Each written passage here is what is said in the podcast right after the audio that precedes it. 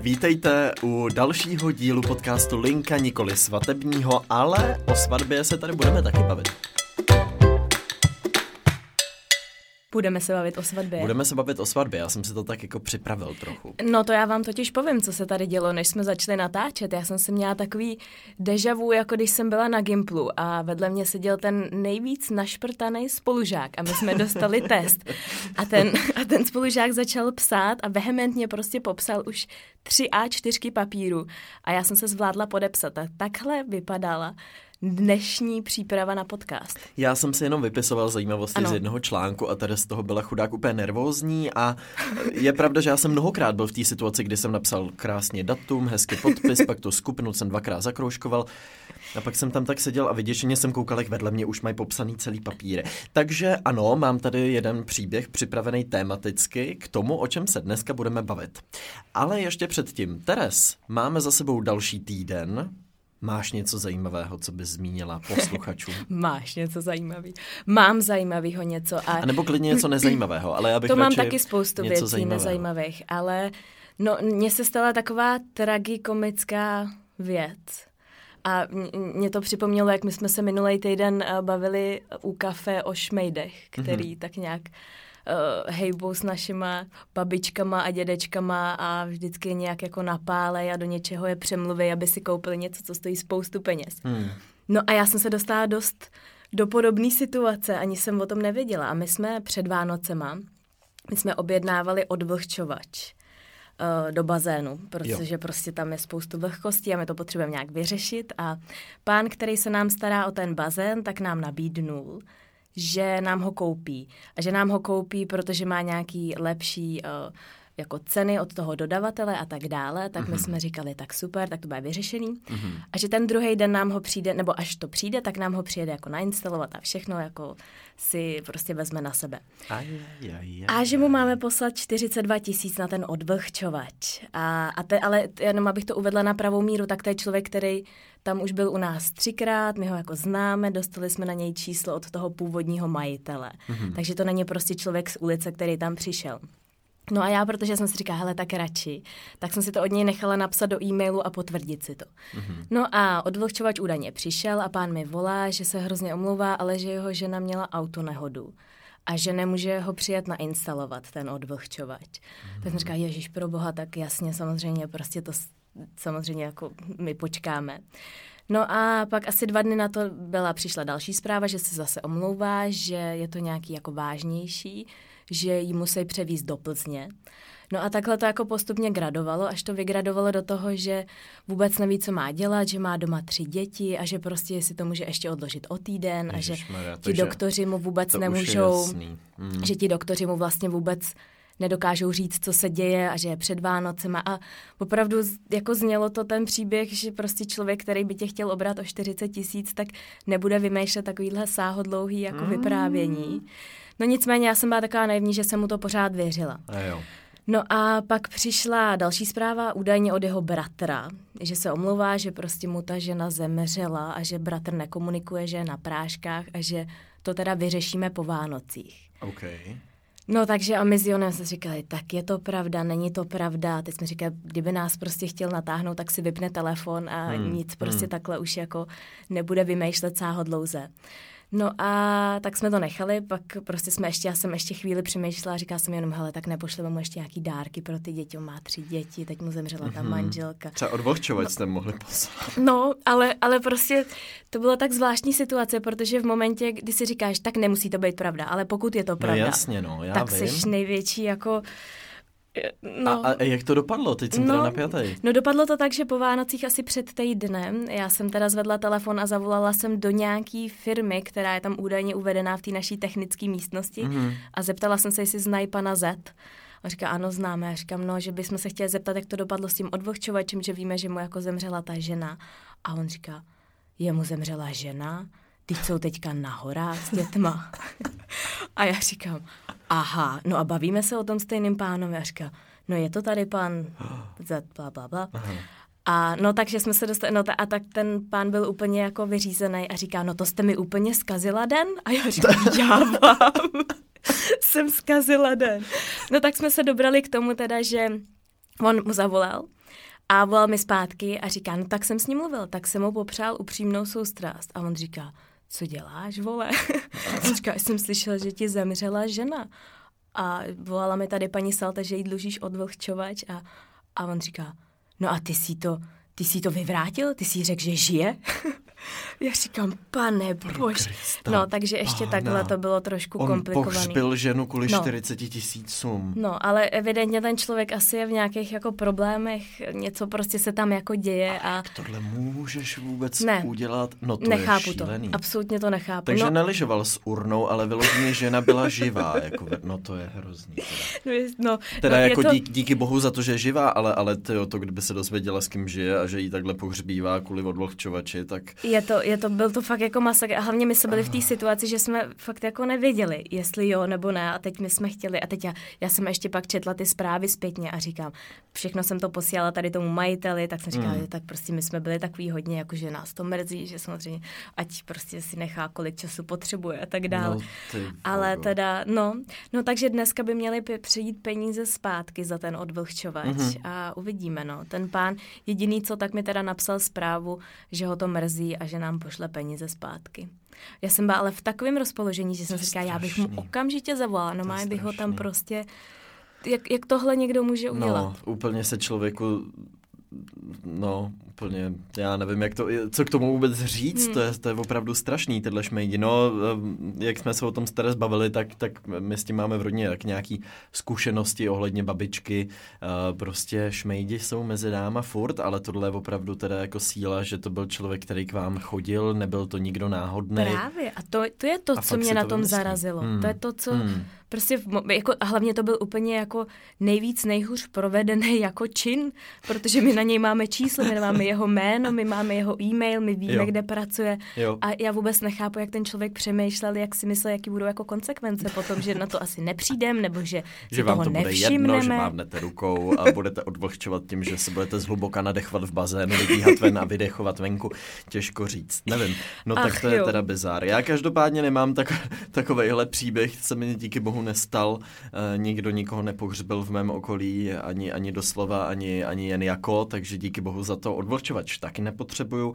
Co se mi stalo, bylo to, že jsme o víkendu tancovali s Verčou v Jáchymově, tak jsme si trošku zaspomínali na Stardance, první 2 tance jsme teda měli na velkém parketu a 3. tanec, což byl jive, jsme měli na takovém mini parketíku, který byl ještě obklopený lidma, který tam před náma tancovali, takže jsme asi na 5 metrech čtverečních tam prostě zmenšovali tu choreografii z toho mega parketu prostě na úplně mikroskopický rozměry, ale jelikož to bylo tak o 10:30, tak si myslím, že už všichni byli v nějakém veselějším rozpoložení, takže tam snad ty rytmické chyby a horší nášlapy nikdo neviděl. Zdeňka Chlopčíka ani Tatiano Drexler jsem tam v davu neviděl, takže snad jako dobrý. Tak to byl asi můj takový týdenní highlight, jinak to mám takový pracovní hezky milý teďka. No a jaký byl Jáchymov? Užili jste si to, nebo jste přijeli jenom teda na ten ples a pak se zase...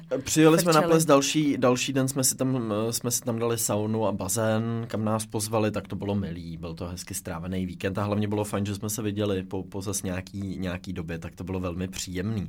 A vlastně jsem toho až moc toho Jáchymova nezdílel, čímž se dostáváme i k tomu, jak to vlastně máme nejen my, ale obecně společnost dnešní doby se sdílením.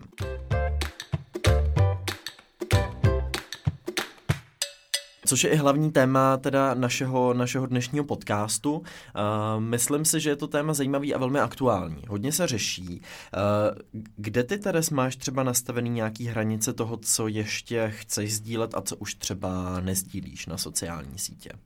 No, já myslím, že ty hranice se poměrně mění. Já si pamatuju, když jsem si zakládala blog, tak já jsem tvrdila Jonimu, že nikdy neprozradím svoje jméno, pravý jméno. Mm-hmm, tak to máme společný. A za druhý jsem se tam nikdy nechtěla vyfotit na ten blog. Mm-hmm. A Joni se mi do dneška směje, když mě musí fotit. Říká, vzpomínáš si na ty časy, Teres, jak jsi se tam nechtěla fotit a teď tě tady musím fotit 50krát. Takže to byly úplně ty moje první hranice, prostě já jsem byla zarytě proti. Nedokázala jsem si to představit. A přišlo mi to vlastně obrovský zásah do soukromí. A vlastně to bylo poměrně jako legrační, protože v té době mě četlo 200 lidí, takže ten poměr teďka, který tam je, tak je naprosto neporovnatelný.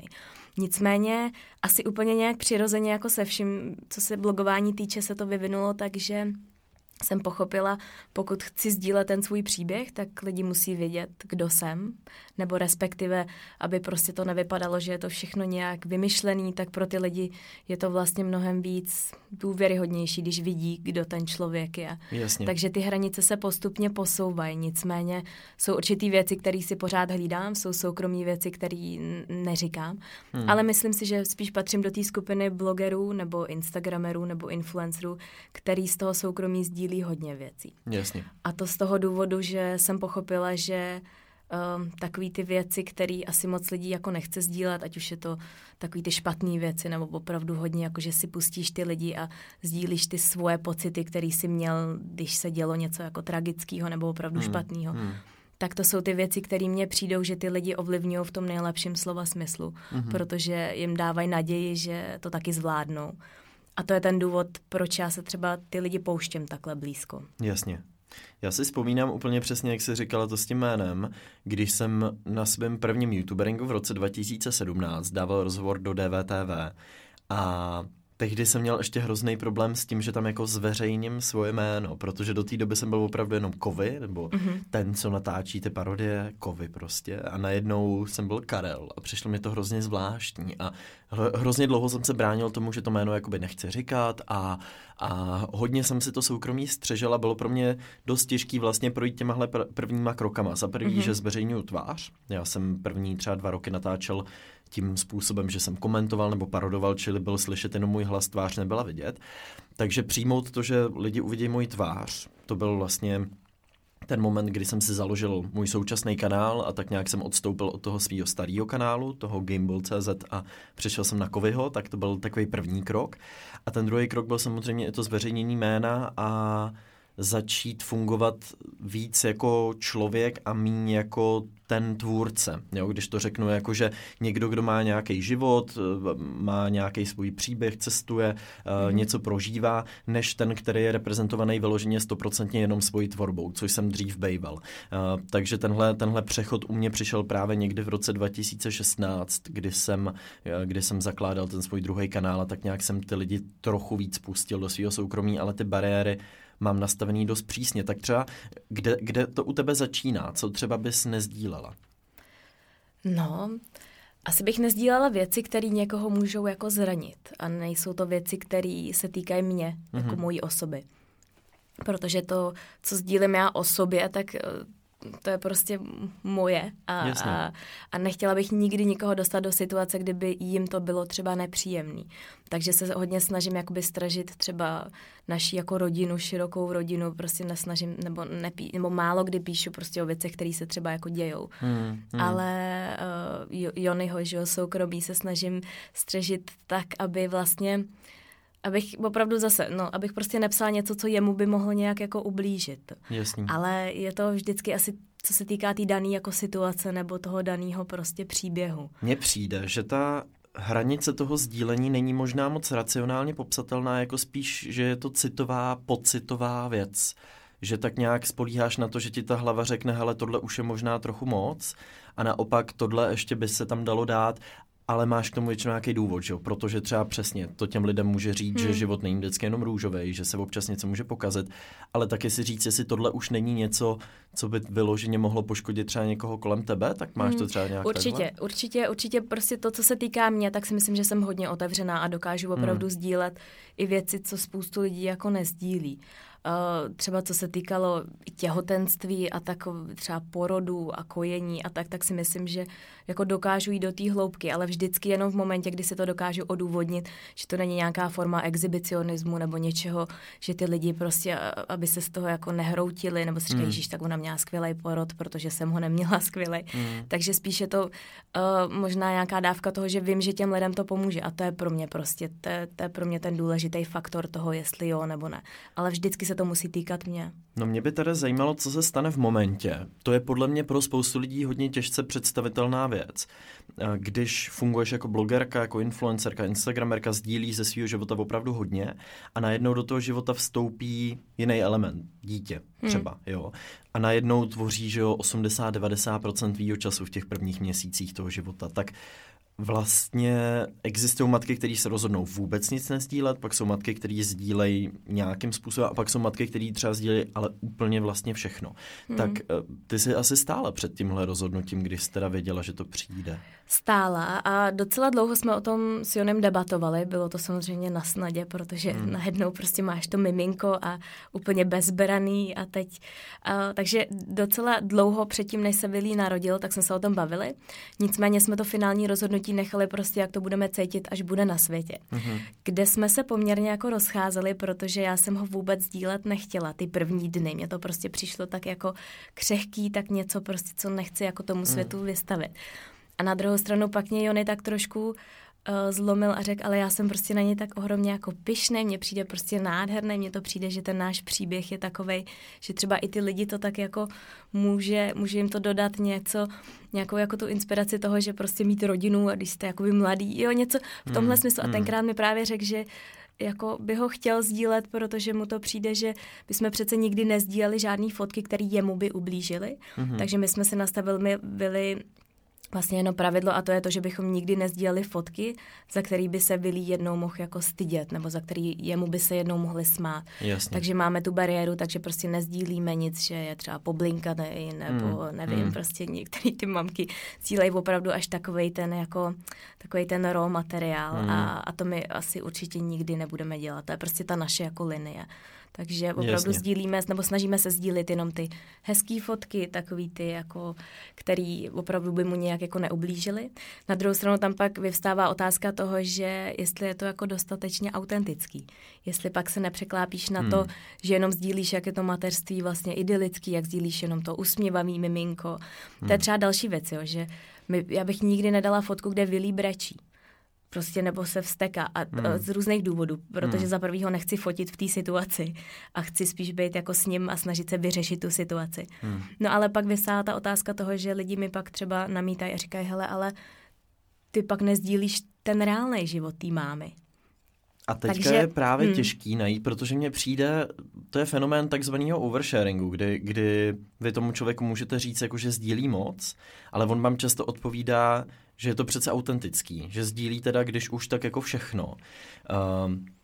Kde hledat nějakou hranici mezi autenticitou a oversharingem? Jakože dá se to vůbec nějak racionálně popsat, nebo je to opravdu záležitost pocitová, individuální, u každého jiná?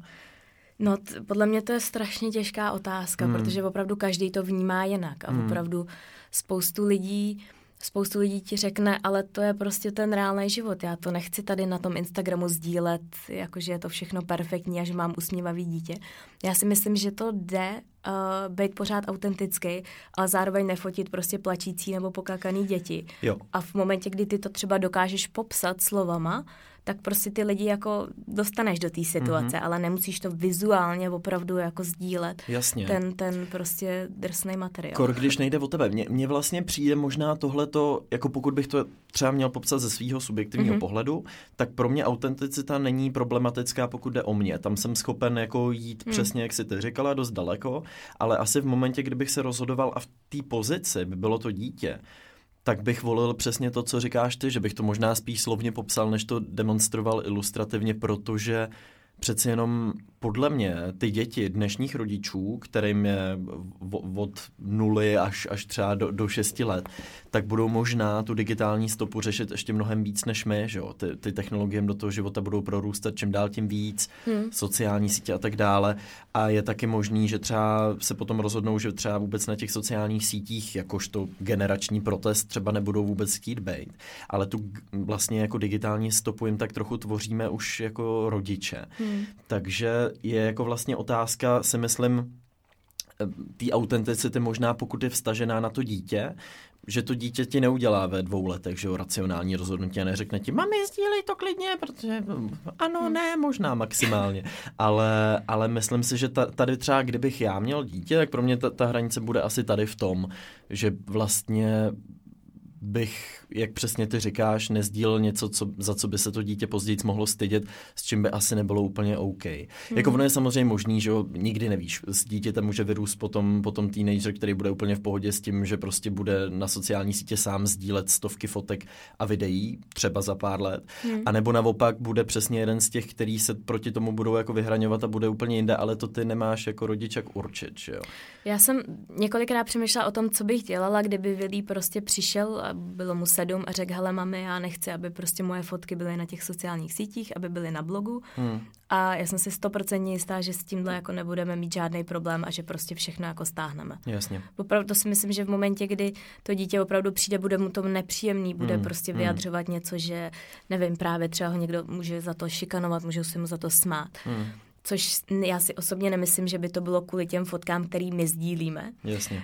Ale dokážu si představit, že každá máma má prostě tady ten jako materský pud, když prostě něco tomu dítěti to ubližuje, tak je schopná samozřejmě to všechno jakoby smazat, vzdát se toho. A jsem na to sama zvědavá, jak se to vyvine. Jsem na to sama zvědavá, jak vlastně vůbec tady ty děti těch blogerů, jaký to budou děti. To je přesně taky úplně nový fenomén. To prostě v životě dřív nebylo, že to dítě jde po ulici a spoustu lidí ho zná, protože ho vidělo prostě na Instagramu. Spoustu lidí ho pozná, že jo. Já jsem docela měla obavy, když jsme nastupovali do školky, tak jsem si říkala, já bych tak nechtěla, aby jako někde se prokeclo, že já jsem blogerka a Vilí je tady. No už asi 3 lidi mi psali na Instagramu, že nás potkali, nebo že Vilí chodí tady s tím. Takže prostě je to strašně jakoby rychlý. A jsem sama zvědavá, kam se to vyvine, protože opravdu nemyslím si, že tohle jsme v životě nikdo jako nezažil, že jo, jak ty děti vyrostou, prostě ty fakt mají tady tu digitální stopu tak obrovskou a ty lidi je poznávají, takže ty vlastně od narození jsou takový trošku jako celebrity, jako známí prostě pro spoustu lidí, no. Je pravda, že tohle je fenomén úplně novej, obzvlášť v České republice, v zahraničí možná už to trvá delší dobu, ale u nás opravdu tyhle ty vlastně jako slavný děti sociálních sítí teprv přicházejí a myslím si, že je to jako mnoho dalších témat, že jsme prostě pokusná generace, která zjistí, jak to bude nebo nebude fungovat a jsem na to sám asi docela dost zvědavej. Já jsem zároveň četl docela zajímavý materiály i na to, že oversharing může být svým způsobem coping mechanism. V podstatě to, že bojuješ s něčím v životě a vlastně to sdílení pro tebe může být i určitá pomoc v nějaký situaci. Například já znám spoustu lidí, kteří sdílejí opravdu jako hodně věcí. Takže když se s nima někdo třeba rozejde, tak první věc, kterou skoro udělá, je, že zapnou Instagram a začnou tam prostě se slzama v očích popisovat, co se jim právě stalo. A když se jich na to ptám, jakožto člověk, který tohleto nedělá a vlastně proto možná třeba nemá tolik pochopení, tak oni mi odpovídají, že ale pro ně je to způsob, jak to ze sebe dostat a jak si trochu ulevit. Na druhou stranu si říkám, že v tu chvíli to je zas prostě jako i k tomu druhému člověku, který v tom vztahu byl a byl samozřejmě velmi exponovaný na těch sociálních sítích. To je taky, že jo, téma, co při tom rozchodu se najednou děje, jestli tyhle dvě strany, obzvlášť, když je ten jeden člověk třeba jako influencer a druhý není. Jak se to potom může podepsat třeba na těch reakcích, které přicházejí. Jak vlastně řešila se i třeba na začátku sdílení vztahu, nebo ty už ten blog začínala a byli jste spolu, čili to bylo samozřejmě? Tak já jsem jako hodně sdílela, co se týkalo našeho vztahu a neměla jsem nikdy tam žádný bariéry, prostě přišlo mi to přirozený, přišlo mi to něco, co bylo tak jako součástí toho našeho života. Takže v tomhle já taky dokážu jít docela daleko. Jo. Já ve své knížce jsem velmi jako podrobně popisovala naše zásnuby a všechny ty pocity, které jsem jako měla. Takže v tomhle já si dokážu ty lidi pustit hodně blízko. Na druhou stranu, teďka když si třeba představím, kdyby jednou, nedej bože, že prostě se stalo něco, že bychom se třeba s Jonem jako rozvedli, tak určitě by moje první reakce nebyla to, že přijdu jako to ze sebe dostat na Instagram. Myslím si, že je to možná, asi pro někoho je to terapie. Myslím si, že někdo si na tom vynahrazuje to, že možná nemá ty úzký, blízký přátelé. To je prostě ta situace, ve který ty jdeš za těma svýma nejlepšíma jako kamarádama a řešíš to s nima. Že možná mi přijde, že občas tě to dovede do situace, kdy třeba máš pocit, že nějaká pomoc přijde právě od těch lidí a ona přijde. Samozřejmě spoustu lidí, který tě sleduje, tak tě má rádo, že jo, spoustu lidí s tebou nějakým způsobem soucítí, přijde ti XY zpráv, ať se držíš. Takže dokážu si představit, že pro někoho je to řešení. Nebo minimálně takový bolestný prostě. Myslím si, že ohledně toho vztahu je to asi hodně o tom dialogu, opravdu si říct mezi těma dvěma, kde jsou ty jejich hranice, s čím jsou komfortní, s čím už nejsou a nastavit si to rozumně. Je pravda, na druhou stranu ta terapie s dílením, kterou popisuješ, zajímavý projekt by the way Ester Geislerový a Josefiny Bakoušový, který mě velmi zaujal, protože opravdu ukazuje, kolik jsou některý lidi schopní vlastně sdílet svým způsobem skrz ty bubliny konverzační, jo? Že věci, u kterých se mě často opravdu jako zůstávám s otevřenou pusou, vejrám do toho displeje, říkám si, jak si to ty lidi jako můžou napsat, víš, že mě vlastně pořád, asi možná i tím, že opravdu ještě nejsem ta generace, která by vyrostla úplně opravdu od malička s telefonem v ruce, jsou pro mě některé věci nemyslitelné na řešení skrz zprávy. Když už, tak aspoň přes hovor, ale pokud to je jenom trochu možný, tak prostě osobní nějakou schůzkou s tím, že si to vyříkáš. Mně vlastně přijde, že ta konverzace je super na mnoho věcí, ale já mám třeba s tím sám trochu problém, protože se z ní vytrácí spousta věcí, na kterou je lidská mysl zvyklá. Ten první dojem, to, že vidíš tu mimiku druhého člověka, ten tón hlasu, to, jak to říká, jak se u toho tváří, že jo, a z toho ty můžeš usuzovat, to je takovej ten ledovec pod tím mořem, který nevidíš, ale ten mozek si z toho dotváří tu realitu té konverzace a pokud máš ten cit a tu empatii, tak se komunikuje mnohem líp a pro mě představa, že některé věci teda řeším takhle třeba i vlastně sdílením, ale svým způsobem jenom v té konverzaci mezi dvěma lidma je taky dost těžko představitelný, no. No a kde máš ty hranice toho sdílení svého soukromí, protože já vím, že ty je máš poměrně jako striktně nastavený. Vím, že docela často jsme se bavili i o tom třeba, když seš někde se svojí rodinou, tak vlastně nesdílíš ani třeba svoje neteře a synovce a tak dále. No, je to tak. Jak to máš ty? Já vlastně mám to hodně nastavený na rodinu. Jednou jsem udělal teda trošku, jako já jsem šel za tuhle hranici, to bylo při dokumentu, který jsme točili nejsledovanější, ještě s Gabčou Heclovou, Petrem Holkem z Cup of Style. Tak tam jsme si všichni tu kameru připustili trochu blíž k tělu, protože jsme na tom asi chtěli demonstrovat, jak to tak nějak trochu vypadá za tou oponou a bylo to asi žádoucí v tom formátu, ale jinak, když to rozhodnutí stojí vyloženě na mě, tak ve svých videích prostě rodinu neukazuju. Ukazuju na svých sociálních sítích pár mých kamarádů, u kterých vím, že jsou s tím v pohodě, ale především mý kamarády, kteří jsou zároveň influenceři, tam je jasný, že s tím není vůbec žádný problém, takže je mnoho mých kamarádů, který vlastně vůbec nikam jako nedávám, nepřidávám, nic s nimi nezdílím, protože oni sami třeba ani nemají sociální sítě, nebo bych věděl, že by s tím třeba nemuseli být úplně komfortní. Takže u mě je to rodina, jsou to někteří přátelé a pak jsou to asi hlavně vztahy, protože jsem byl za těch skoro 8 let už teďka, který jsem na sociálních sítích svědkem opravdu jako ale neskutečného množství situací, kdy ty lidi, dám příklad, třeba společně vlogovali. Jak frčeli denní vlogy, tak vyloženě měli společný kanál, každý den přidávali denní vlog a ty diváci dostali pocit, že je vlastně znají, ačkoliv viděli 6 minut z 24 hodin každý den. A v těch komentářích se najednou třeba začalo objevovat, a proč na tebe v té 3. minutě kouknul takhle a řekl ti tohle, co tím asi myslíš? A úplně začali jako analyzovat, samozřejmě poznáš, pokud seš ten divák taky, že to tam třeba zrovna neklape, tak ideálně asi se tam něco děje, ale ty tvůrci ti to třeba nechtějí říct.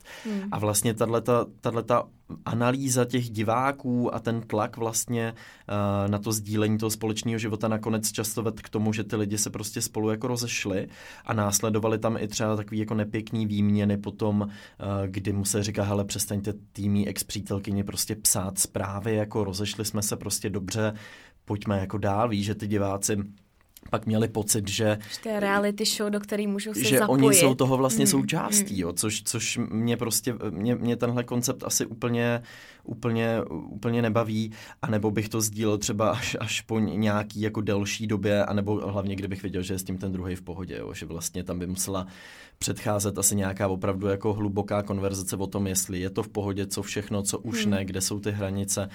Ale takhle to mám já, no. Rodina, kamarádi, vztahy, tak tam někde ta čára nakreslená je. A vlastně pro mě bylo trochu nepříjemný při tom Stardance ta pozornost toho bulváru, který se samozřejmě snaží za tuhle hranici neustále vstupovat. A vlastně bylo vtipný, že ty redaktorky vůbec jako nečekaly to, že jim na některé otázky odpovím jako no comment, nebo že jako k tomu vám nebudu nic říkat. Víš, že oni na to úplně nejsou jako zvyklí? Ne, protože v tom showbiznesu je to často nastavený tak, že ty celebrity vyloženě chodějí za těma redaktorama a redaktorkama a říkají jim o tom, zrovna jsem se rozešla, nebo jim posílejí fotky z dovolený, aby se o nich psalo. A oni vůbec nebyli zvyklí na to, že já o tuhle pozornost jako nestojím a že vlastně jako nechci, aby se o tomhle psalo, aby byli z toho občas trochu překvapený, no. Ale zas mají jako dobrý taktiky, jak to z tebe dostat. To musím uznat teda, že občas se jako, hele, rozhovory o tom, jak se vyjadřuju k politice a tak zvládám jako v pohodě, ale jak se mě začnou ptát na tyhle věci, na které nejsem zvyklý a ty ženský jsou teda skvěle vycvičený třeba v tom Top Staru a takhle, jak takže se správně zeptat. Opravdu ví, jak tě jako naťuknout, tak to z tebe vytáhnout, tak občas jsem se teda docela zapotil při těch rozhovorech, no. No a ujelo ti někdy něco? Ujelo mi to asi 2 měsíce zpátky, kdy jsem dal takový rozhovor, který si myslím, že jsem tam možná trochu víc zmínil, ale bylo to hrozně vtipný, jak ona mě do té situace dostala takovou sugestivní otázku. Bylo to dost vtipný, no. Každopádně, když je to takhle na mě, mám ty svoje sociální sítě, tak vždycky říkám na všech přednáškách, že to je jako skvělý, protože člověk jako influencer má možnost si stanovit ty svoje hranice. A pokud sdílí moc, je to jenom jeho chyba prostě. Je to jenom o tom, že si to špatně nastavil a možná toho potom po nějaký době lituje, no. Já mám občas pocit, že ty lidi sdílejí hodně, protože mají pocit, že to je to, co ty lidi chtějí vidět. Takže opravdu pořád, víš, se jako posouvají dál a dál a stojí o tu pozornost. Když si to vezmeš jako suma sumárum, tak všechno, co my sdílíme, tak prostě nějakým způsobem chceme mít na to ten feedback. A jsem si vědoma toho, že v momentě, kdy tobě se narodí to miminko a sdílíš ho a nezdílíš třeba jeho obličej, tak spoustu lidí to jako nějakým způsobem irituje, anebo prostě má pocit, že že jim něco jako skrýváš a možná je to ta situace, do které tě pak jako dotlačejí sami, nebo ten tvůj jako chtíč toho, aby ty lidi tě taky jako sledovali, aby měli nějakou, aby ti dávali tu zpětnou vazbu. Určitě. Zároveň nutno podotknout, teďka si třeba vzpomínám, když Kačí Lustigová, My Cooking Diary, přidávala svoji best 9, těch nejvíc lajkovaných 9 fotek z Instagramu za poslední rok a asi nebylo překvapením, že to byly fotky, kde byla těhotná nebo kde už byla s mimčem a teď suverénně převálcovali všechno ostatní, takže ono to samozřejmě i přivolává větší pozornost, příchod nových třeba followerů, který zajímá třeba téma mateřství a vlastně to i vyžadují trochu ten obsah, takže potom možná i ty lidi, kteří na začátku říkají, že nebudou sdílet tolik nebo že nebudou sdílet nic, jsou nakonec vlastně tak trochu ne úplně dotlačený, ale tak i proto, že cítějí ten větší zájem toho publika o to daný téma, tak přece jenom radši budou sdílet něco, co ten větší zájem vyvolává, než něco, co ho naopak jako potlačuje, no možná. Já mám k tomu jednu norskou blogerku Caroline Berg Eriksen, který se říká fotbalfrue, protože je žena jednoho slavného fotbalisty. A ta, když otěhotněla poprvé, tak byla skálopevně přesvědčená, že nebude sdílet to svoje miminko. Nikde ho nesdílela. No ale začalo se stávat to, že prostě první 2 měsíce opravdu prostě nikde si nenašel tu fotku té její holčičky.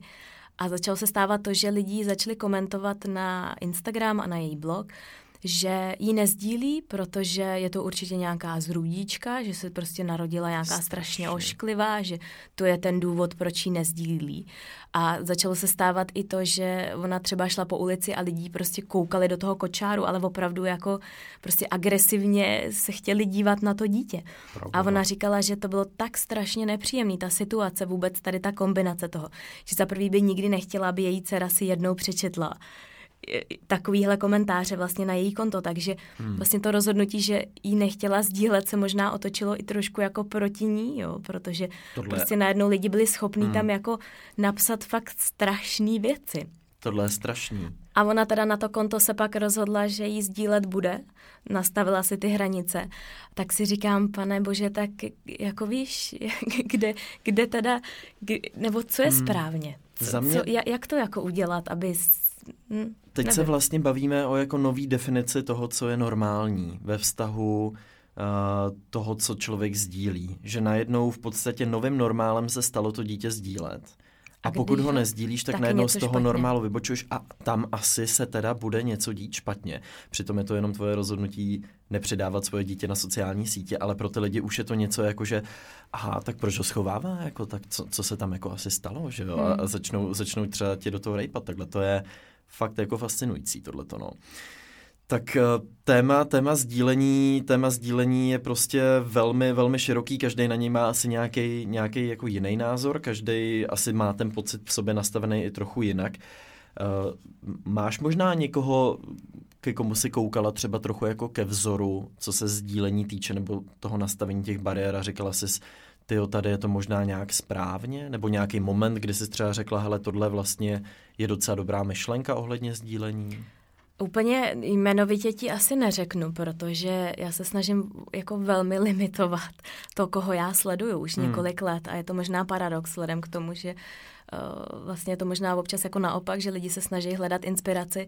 Mně to prostě přijde k tomu, abych jako já dokázala tvořit autenticky, abych to byla pořád já. Tak prostě někde periferně, vždycky, když někoho sleduju, tak se to nějak jako promítne do té tvorby. A snažím se to prostě nedělat. Takže já za tolik lidí nesleduju a mám opravdu jenom pár těch norských blogerů, který mi přijdou, že jdou přes tu hranici jako hodně.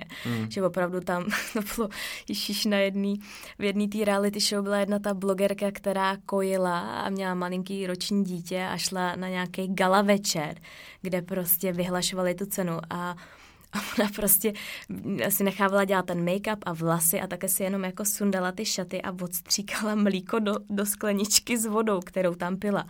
A to pro mě bylo prostě úplně jako teda přes čáru. A to bylo jako natočený nějak? To bylo natočený v té reality, nebo v té televizní show o těch blogerkách. A prostě tohle pro mě bylo úplně... No go. To je prostě jako i na mě teda hodně. A takže norský influenceři sdílejí jako dost věcí přes čáru. Myslím si, že ty hranice mají nastavený jako, že jdou opravdu hodně, hodně, hodně daleko. Myslím si, že je to právě tím, že možná těch lidí je tam hodně a oni bojujou o tu pozornost. Jasně. A tyhle ty kontroverzní věci jsou ty, které tu pozornost jim přivanou. A je pravda, že vlastně ono to je i dost znát na těch lidech, který opravdu sdílejí až fakt jako brutálně za hranicema, tak samozřejmě tu pozornost lidí přitahují mnohem víc, protože samozřejmě lidi jsou zvědaví, tam se mnohem víc dozvědějí, vidějí možná občas i trochu šokující věci, které jsou vtipný, často možná i na úkor toho dítěte. A je pravda, že ty lidi, když jsou potom možná nadšený z toho, že najednou příval nových fanoušků, že jo, najednou všichni komentují, reagují, tyjo, tak budu pokračovat dál. A pak je to možná tak pohltí, že se během pár měsíců dostanou možná z pozice, kdy se říkají, tyjo, budu sdílet málo, do pozice, kdy jim je vlastně úplně jedno, co sdílejí, jenom aby to vyvolalo pozornost. No. A což je strašně nebezpečná situace. A to dítě se může stát vlastně prostředkem toho, jak tam nějak tu šokující value nebo nějakou tu míru té zajímavosti toho obsahu zvedat, ale je to často právě na úkor toho dítěte, no. Tyjo, tak mě ještě napadá jedna velmi zajímavá situace, spíš takové vtipné okénko, a to je právě to, co jsem si tady tak zuřivě vypisoval předtím, než jsme začali nahrávat. A to je situace, kdy dva influenceři v podstatě nafingovali svoje zásnuby a prodávali je agenturám jako nabídku ke spolupráci, kdy opravdu posílali PDF-ko, kde bylo vypsaný, třeba tam byl itinerář, jo, že tady bylo prostě v 5 ráno, prostě přidání prvního příspěvku ranního, jak odjíždím někam prostě. A oba byli influenceři, takže jak ta holka, tak ten kluk měl nějaký společný kanál, kam si občas takhle přidávali, že ten kluk jí dal najednou jako vzkazku, a ona na svůj soukromý profil napsala: Ježiš, já vůbec nevím, co se děje, co mi tam tím chce říct. Ve skutečnosti to všechno bylo nalajnované a normálně rozprodali sloty na marketingové spolupráce během těch asi 2 dnů těch zásnů. Čili to byl marketingový stand, bylo tam cestování mezi New Yorkem, Miami, Paříží, ta holka prostě našla 2 diamantový náhrdelníky, to, že to byla placená spolupráce, už nikde nebylo napsaný samozřejmě, to přitáhlo obrovskou pozornost.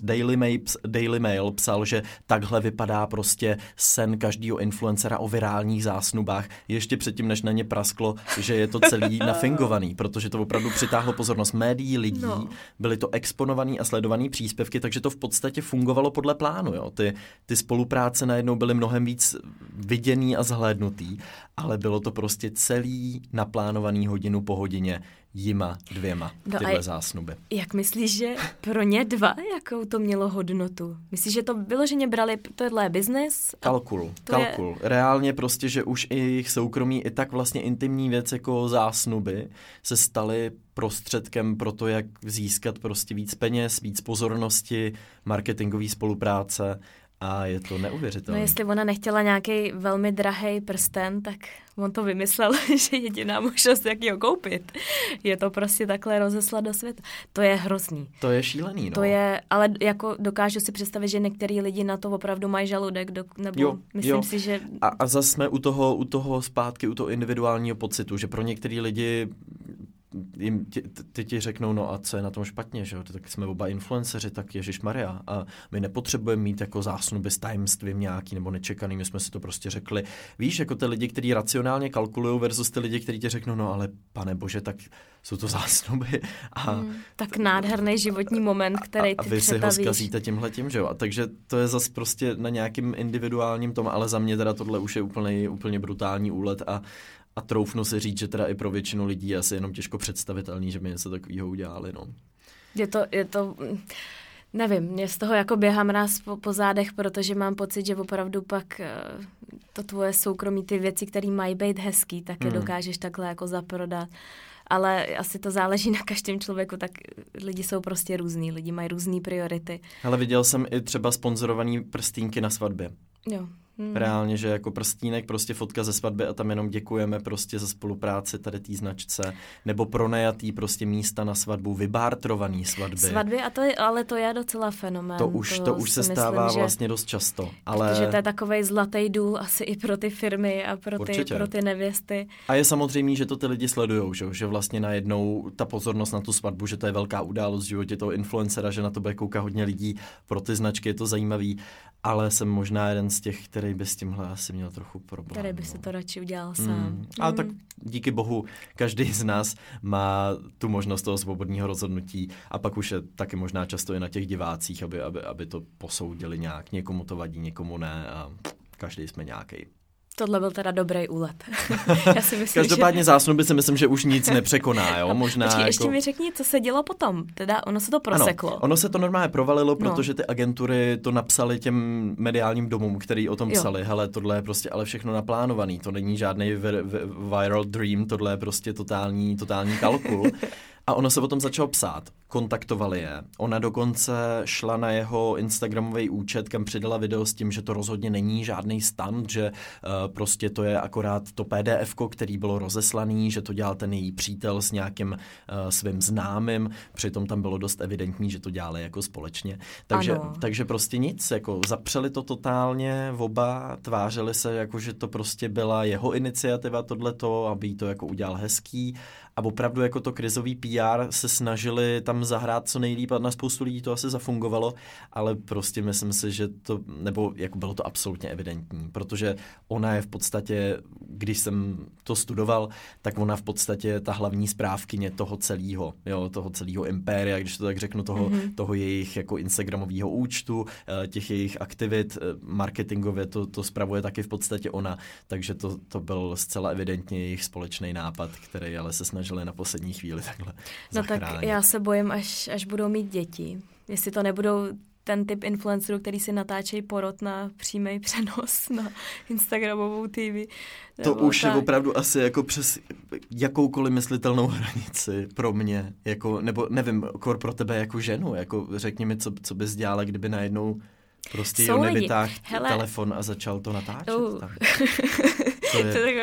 To jako, tady ta hranice pro mě jako velmi striktní. Nicméně jsou lidi, kteří natáčejí porod. Jedna docela moje blízká kamarádka ho natáčela a vlastně pro mě to bylo teda velmi jako zvláštní. Já jsem to, ani jsem to jako nechtěla vidět nebo nekoukala jsem se na to.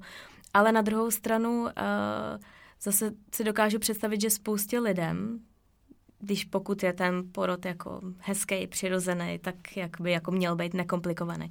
Tak pro spoustu lidí je to něco, co je jako uklidní. Protože když teda se teda bavíme tady o tom tématu, tak v momentě, kdy ty máš zájem se dívat na nějaký porod, tak většinou 99% videí jsou šílený a úplně tě jako, úplně tě vyděsej, vystraší a tak dále. Takže asi je to možná nějaký boj s tím, hele, ukázat, vždycky to nemusí být tak strašný, nevystrašit ty lidi. Ale pro mě tady ta hranice je, přes tu nikdy v životě nepůjdu a je to prostě tak strašně soukromá věc a tak strašně krásná věc, nebo by to měla být krásná věc, kterou jako prostě chceš prožít sám a jako můžeš to sdílet tím, že o tom třeba napíšeš, že nebo o tom natočíš podcast zpětně. Ale myslím, já jsem si, že podcast přímo při porodu, že by to bylo. Tak ten by byl velmi zajímavý. Tam by amplitudy lítaly teda na všechny strany. To bylo... Bože můj. No tak hele, třeba jednou. Třeba jednou budu já natáčet podcast ze svého porodu, kdo ví, i když to už jsem asi po 23 let propásno.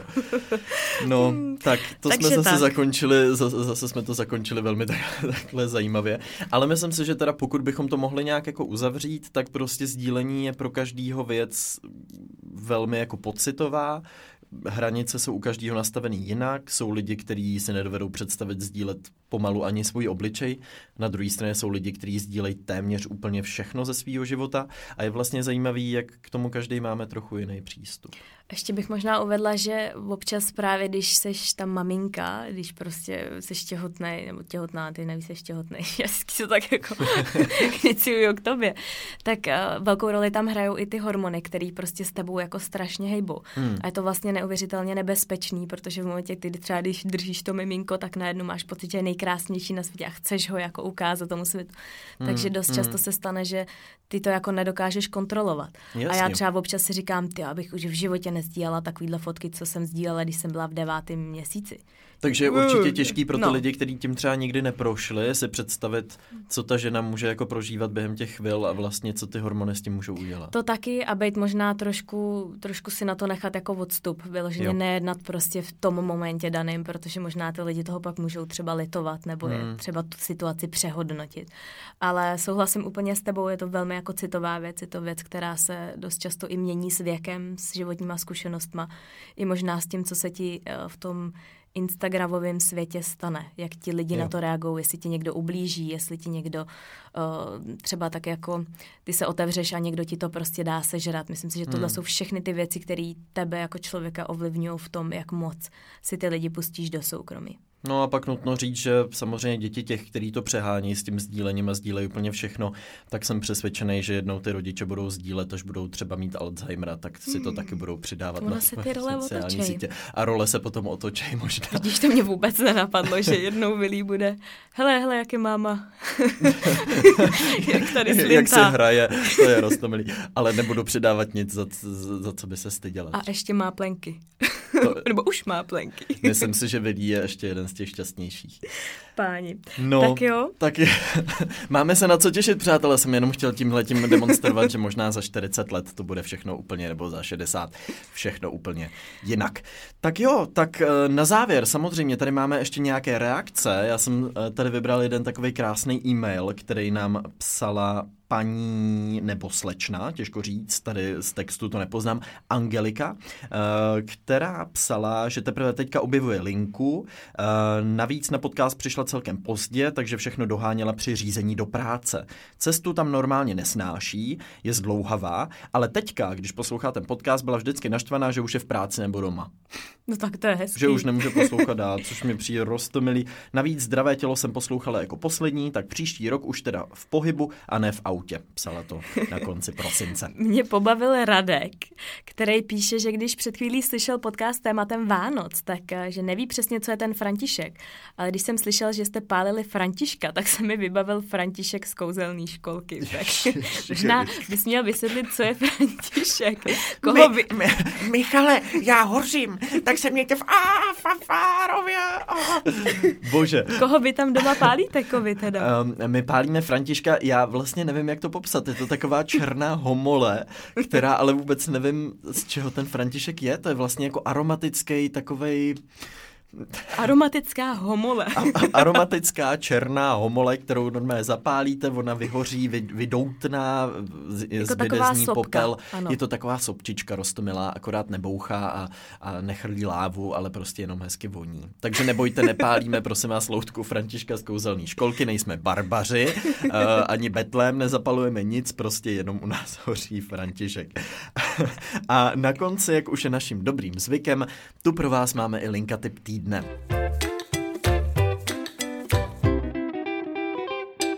Tak Teres, co jsi vybrala tenhle nejdřív týden? Nejdřív řekni ten tvůj, protože... Mám říct ten svůj? Ano, řekni. Já když jsem byl na Novej rok v Paříži, tak jsem si tam zašel do kina na film Little Women, Malé ženy, film Gretty Gerwig, který je absolutně fantastický. Pokud neznáte Gretu Gerwig, tak režírovala třeba film Lady Bird, má za sebou už teda víc filmů, ten byl velmi zajímavý, ale tohle se mě líbilo ještě trochu víc.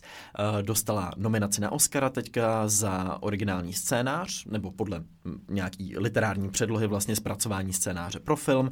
Je to krásný. Bohužel v Česku to má teda premiéru až za 2 týdny, ale určitě si to někam napište a až to bude v kinech, tak vyražte. Je to krásný, sladký film. No a co ty, Teres? No mě k tomu jenom napadá ještě předtím, než se pustím k mýmu typu, tak mě psala jedna paní, co mě sleduje na Instagramu, že ten film viděla. A že jedna z těch hlavních postav, že jí neuvěřitelně připomíná mě. A poslala mi nějaký fotky, tak jsem říkala, tak to se budu podívat na sebe do kina. Já jsem ti to neřekla, že tam vlastně hraju.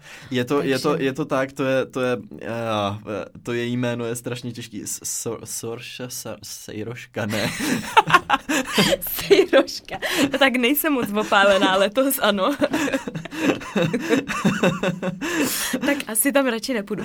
Počkej, na Saoirseku. Znáš Saoirseku, tu nějak... jak dělala ty různý make-up tutoriály. Ano, znám. Já nikdy nevím, prosím vás, já myslím, že je to Saoirse Ronan nebo nějak takhle. Nikdy nevím, jak to správně vyslovit a jsem vždycky hrozně zahambený, takže Saoirse Ronan hrála hlavní roli a je fantastická, hrála hlavní roli v Lady Birdu a opravdu vypadá trochu jako Teres. Tak jo, no. A ten můj tip teda, ten je úplně zadarmo. Bude vám po něm skvěle. To zní hrozně. Ale ne, já mám takovej tip, že já si myslím, že byste možná měli zkusit jít spát mnohem dřív než normálně. To je strašně těžký. Já vím, ale tak ty tipy, to není jako jít do kina. Ale jak já to mám vysvětlit tomu svýmu Netflixu, který mě tam doporučuje další epizodu seriálu. Ano, já to znám, no. Ale já prostě si myslím, že to je něco, s čím bojujeme podle mě úplně všichni. A my všichni moc dobře víme, že nám bude dobře, když půjdeme dřív spát. A ano, nikdo to nedokáže. Ale to je ten souboj toho večerního já versus toho ranního já, kdy to večerní já si říká, ne, tak když budeš spát 6 hodin, tak to přece zvládneš. A to ranní já 6 hodin, jak tě to vůbec mohlo napadnout, pane bože. Dneska večer půjdu spát brzo. A pak zase přijde večerní já, který jde spát ve 2 ráno. Prostě. No, tak, to je můj tip týdne. Dobře, tak to je spíš taková výzva týdne. Já to teda můžu zkusit a příští týden s vámi budu rád sdílet, jak jsem dopadl a vy to můžete sdílet. Také stejně jako recenze, za který vám moc děkujeme, určitě nám posílejte i reakce na náš e-mail a tím můžeme příště přečíst. Děkujeme, že posloucháte. Nezapomeňte přidat odběrat už na Apple Podcast, Spotify nebo různých dalších platformách, kde to je. A těšíme se na vás zase příští čtvrtek. Mějte se krásně. Ahoj.